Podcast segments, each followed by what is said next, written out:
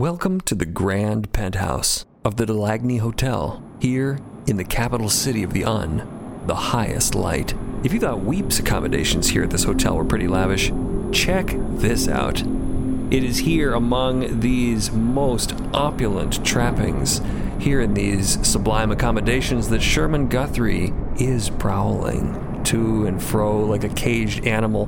One question and one question alone on his mind. Where is my daughter? The last thing Sherman remembers clearly is the Adsekla's gauntlet colliding with the side of his head during the raid on the Black Candle Cabaret. This, followed by a bleary, at best, montage of rooms, doctors, attendants. It seems that he has been fixed up. His head doesn't really hurt anymore. He can stand up without feeling faint.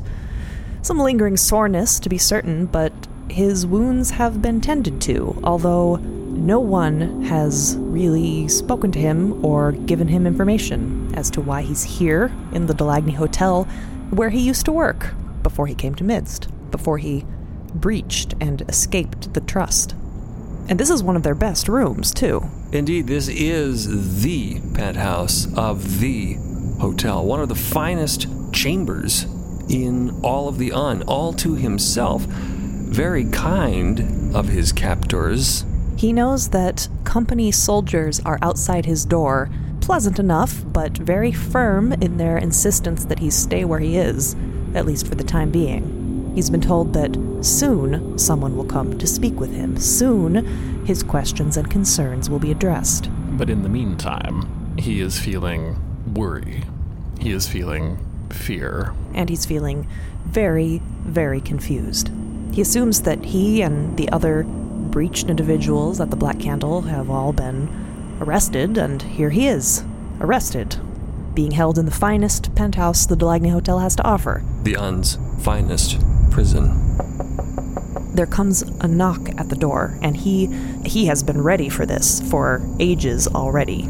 His nerves are frayed, ready to snap, and in through the door comes Prime Consector Jonas Spar. Alone, dressed in somewhat more informal attire, his gleaming armor nowhere to be seen. Sherman is on his feet at once, wary. Mr. Guthrie, please, at ease. Spar enters the penthouse, coming towards Sherman, raising a hand, placatingly. his expression one of concern. He does not seem threatening, he does not seem upset, but his presence here is not a good thing. This is the prime consector of the trust, which cannot be good news. Sherman knows that even though he is in breach with the trust, he's hardly the trust's number one wanted individual for any reason. Why is the prime consector here wanting to speak with him? First things first, Sher- may I call you Sherman? Uh, yes, consector. How are you feeling? Where is my daughter, please? Can we talk about that? Spar gestures to an armchair here inside of the bay windows looking out over the city. An understandable question, Sherman, and one I'm happy to speak with you about. Please have a seat. If it's all right, I I don't want to sit down. Please, can you just tell me is my daughter okay? Spar sighs heavily, sinking into a chair, crossing one ankle over a knee, looking up at Sherman, thoughtfully, seriously. The short answer to that, Sherman, is we don't know. Your daughter, Zila, I personally last saw when she disembarked from my ship on the islet of Midst. She was on your ship? Your daughter participated in an investigation connected to the murder of Francis Peabody. Fuse, I believe, was his local nickname. We spoke with her aboard my ship. She aided us in locating Fuse's body. You you interrogated Zila in regards to that? What could a child have had to do with that? Spar, seated in his chair, still relaxed, raises a placating hand, carefully, slowly. Very little, as it turned out, Sherman. I'll have you know, we released her almost immediately when it was apparent she had no details about the case. As to her current whereabouts, she is most likely located on Midst, though I cannot say for sure. And why am I not located on Midst, consector? Now, this is a very good question, and one that Spar is equipped to answer relatively seamlessly. He stands from his chair, Sherman, you're being retained here because we believe you may have very valuable information pertaining to this case. Spar begins to pace before the window. Our first inquiries with you with regard to this case were grossly mishandled by my Adsekla. Sherman bites his tongue. And you are here in the light because we could not stay on Midst due to its recent devastation. Excuse me? Spar's eyebrows raise slowly. No one has informed you about the fate of Midst? Sherman's terribly haunted expression says it all. Spar does his best to fill the gaps in in Sherman's memory. His most recent memories of Midst were brutal and quickly faded to black because of the treatment he received at the hands of Phineas Thatch. And Spar does his best to explain the unthinkable disaster that is currently wrapped around that islet that they flew so hastily away from. Sherman is just watching the consector, dumbfounded. Not only has he been removed from his home, not only is his daughter missing, but Midst is now apparently in the grip of some unthinkable terror. This is one hell of a bad day. And as Spar draws to a close with his recap, he alights on the following facts. In essence, Mr. Guthrie, Midst is, as of this moment, not a safe location. We made the decision to evacuate, taking you with us, and the whole original reason for the trust going there has been rendered more or less obsolete, at least for the moment. And my daughter is still there. Sherman presses him. Not necessarily. Many ships escaped from Midst. It is highly probable that your daughter was aboard one of them. In the chaotic swirl of panic and shock and new information in Sherman's mind, he alights on one fact and clings to it as his sole beacon of hope. As far as he knows, Zila was with Lark. And if there's one thing he knows about Lark, whatever else may be true about her in light of recent events, she is a survivor. And Zila must be too, if she herself was under guard by the company, being interrogated, and they let her go. She clearly gave them what they wanted and nothing more. For now, it is clearly out of his hands, and all he can do is trust that he has raised his daughter right and prepared her for chaotic situations, and that his trust in Lark is not misplaced. At this point, Sherman thinks maybe he will sit down. Takes a few steadying breaths. Spar sits as well. Sherman realizes, even in all his emotional shock, that his best chance for survival right now and his best way to help Zila wherever she is, whatever her situation is, is to cooperate with the trust and with the consector right now. Spar is doing his best good cop training. He is mirroring Sherman's body language. He is sitting down opposite him. He is not staring unflinchingly into his eyes, but he is giving him attention. He's being attentive. He's being empathetic. Sherman recognizes all these moves. Mr. Guthrie, I'll be candid with you. Information pertaining to a 50 year old cold case was not what we were looking for when we arrived on Midst in the first place. We were neither expecting it nor seeking it, and I sincerely apologize that you were caught up in the crossfire of all of this. Nevertheless, I'll be clear, we have reason to believe that you possess information about an individual we are seeking. Possibly you don't understand the importance of the information you hold or its significance. Do you mind if I ask you a few questions, Sherman? Sherman sighs and sinks back into the seat. All right. What would you like to know? First of all, if you don't mind, please tell me about recent events at your bar on Midst, the Black Candle Cabaret. What took place there with Phineas Thatch and yourself? Sherman considers how to answer for a moment. The Adsekla, um, he wanted information about Fuse's murderer. Information that he seemed to think I had, which I don't. But he seemed desperate and he wouldn't take no for an answer, and, well, I believe you saw how that turned out. Sherman is in a tricky spot here. The truth is, Sherman doesn't know anything, for sure. All he has is a horrible, sinking suspicion, and he doesn't want to give up Lark on a mere suspicion. You might remember the night Fuse, the nicest guy in Stationary Hill, opened up to Sherman about Lark, about Zila's babysitter. That rictus smile and his uncomfortable laugh still echo in Sherman's memory. All Sherman really knows is that Fuse thought Lark was going to kill him, and then Fuse died. But Sherman doesn't know. He technically does not know any facts, and that is the truth he's going to cling to for now. Spar is watching, listening. You do not know who might have killed Fuse. Sherman looks Spar dead in the eyes. No.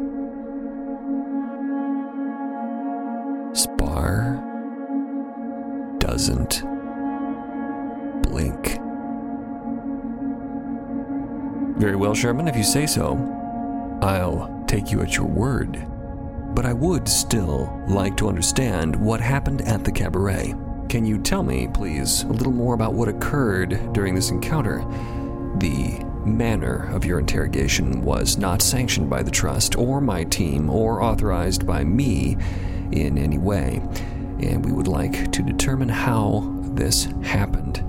You may speak freely and with indemnity, and I want you to know that the Adsekla responsible for your treatment has been discharged from service. This pains Spar to say. The last time that we were hanging out with him, he was feeling a desire to put Phineas through the paces to figure out what went wrong and use this as a development opportunity. He hadn't been ready to give up on Phineas, but, well, he had his orders. And the secret fact here, which Sherman certainly does not need to know, and which is not entirely true, is that Phineas has not been fully or effectively discharged from service. They just don't know where he is and are looking forward to firing him if and when they ever see him again. Yeah, discharged from service is a pretty official way of saying, uh, we just left him uh, as we were running for our lives. There's more to the story, but this will suffice for now. Well, since you ask, Consector, Sherman says, there actually was a moment that I can remember when it distinctly went from bad to worse. And it was when you walked in. It was when you came through the doors of the cabaret, and the Adsekla turned and he saw you, and. Spar is beginning to feel a growing, icy cold coming over him. I don't know, it was almost like he was afraid of you, or he was trying to impress you, or he thought that this was what you wanted to see. Do not show weakness. Spar is rattled by this. Sherman doesn't see any of that. He sees the charismatic, implacable, professional face of the consector. But we're giving you a little peek inside, and it's uh, it's a little messy at the moment. Spar doesn't like hearing that. So he changes the subject. Thank you, Sherman. Thank you for telling me about this. I appreciate your honesty, your clarity, and your insight. We will take action against Phineas Thatch. I can promise you that. And Spar stands from his chair and makes to leave, but then pauses, turning. Sherman, can I ask you something? That's why you're here, isn't it, Consector? You're clearly a very valorous man. In spirit, if not in terms of your account balance, I have had a look at your file. I understand the Delagny Hotel, here, was your former place of work. Whilst you were a citizen of the highest light years ago, you were the hotel's head bartender, were you not? That is true.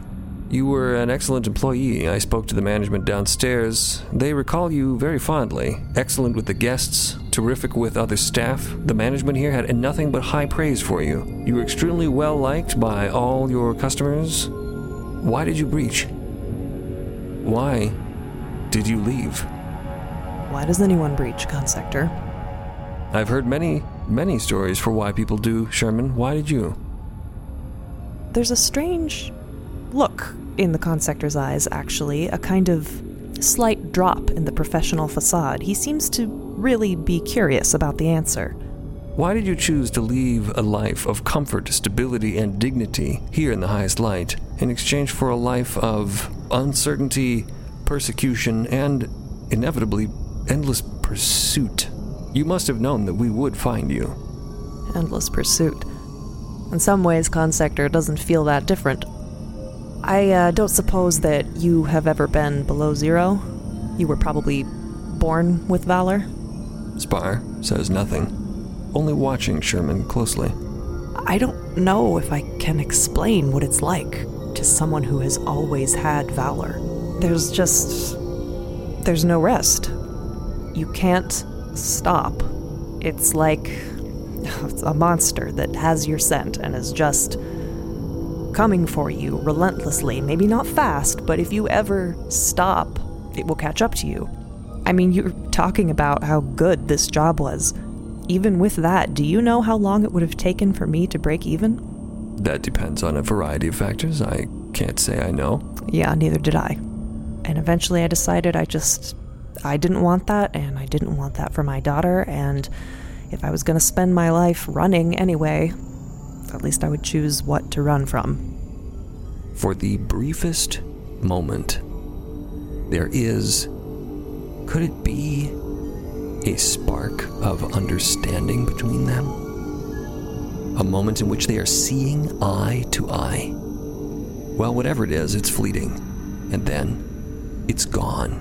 And Spar is turning to go, and Sherman feels his stomach drop. Please, Consector. I've been cooperative. I've answered your questions. I will continue to cooperate. Just, Zila, is is there anything that you can do? Please. And Spar regards Sherman. Mr. Guthrie, I appreciate you taking the time to speak with me today, and thank you for letting me have this opportunity to bring you up to speed on where things are at. I can't imagine what you're going through, but you're a good guy, and I want to do what I can to help out. So, I will launch an investigation of my own into all of the ships that we know departed midst. We'll see if we can get crew rosters, passenger lists. If I find Zila, I will make sure you are reunited. You have my word on that. Thank you, Consector. Sherman knows that he has to content himself with that for now. Spar turns to go. Mr. Guthrie, please feel free to avail yourself of the facilities around the hotel, and you are free to move about the city, though you will be chaperoned by a company escort, of course. In the meantime, if you have any further insights or if you need anything from us, the front desk downstairs can connect you to our offices if you need to speak with us. Thank you. I guess. We will speak again soon. And with that, Spar departs. And let's go with him. Let's check in with how our old consector is feeling. In his line of work, of course, he has heard many a tearful tale about why people breached contract with the trust, why this and why that. But he's not quite sure what unsettles him more the amount of sense that Sherman seemed to be making, or the idea that Phineas's actions were somehow his fault, Spar's fault. He- He's grappling with an emotion he's not really used to feeling. Doubt. And it's a hard feeling to wrestle with as the prime consector of the trust. A position that is, well, not very open to feelings like that. Hmm, doubt in himself, specifically. But just with everything that's happened in the last few days with Phineas and Midst and Sherman, he's feeling off balance. And Spar comes back to himself. Standing there in the hallway outside the penthouse door with the company soldiers standing at attention a little uncertainly, watching their superior officer. And it is at this moment that a figure rounds the corner in the hallway, crisp footsteps echoing on the hotel's marble floor. A tall and handsome gentleman in a very fine suit, bedecked with an extraordinary quantity of subdued but tasteful valor. Hieronymus Locksley. You remember him. This was one of the last people Phineas Thatch spoke to at that party all those weeks ago, was it? All the company officers snapped to attention, deferentially, respectfully. In the presence now of the second most valorous individual in the entirety of the Upper Trust. Good day, Consector. Company. Mr. Locksley, what an unexpected honor. Very good to see you. What brings you here today? I would like to speak with our guest, please. Spar and the company members exchange quick glances. Mr. Locksley smiles neutrally. Uh, why, uh, yes, by all means. Allow us to escort you inside. Oh, that won't be necessary. Thank you, Consector. Mr. Guthrie is not to be visited by anyone without a chaperone. You must understand, of course, given the sensitive nature of his presence here. Hieronymus Locksley laughs quietly under his breath and turns to the consector, blinking slowly. Jonas. And what are you supposed to do about that? When the second most valorous guy in the entire universe asks you for something, Spar and the company exchange one more glance, a conceding little nod of the head, a little shrug of the shoulders. Technically, this shouldn't be allowed. Technically, this goes against every protocol in the book, but um, these things do happen. Five minutes? Is that enough time for you? Spar asks. Oh, I'll let you know when I'm done. So be it, Spar says, briskly, standing at attention. I must be on my way, Mr. Locksley, but Gretel here will keep an eye on things. Just notify her once you are ready to depart, and she will see you out. Will do. Thank you, Consector. And Hieronymus Locksley lets himself into this highly secure and off limits room where Sherman is being kept. And Spar, feeling deeply unsettled now by this pull of rank, By a great many things, really, to be fair. he goes into the elevator and the doors close. And he's left with his thoughts.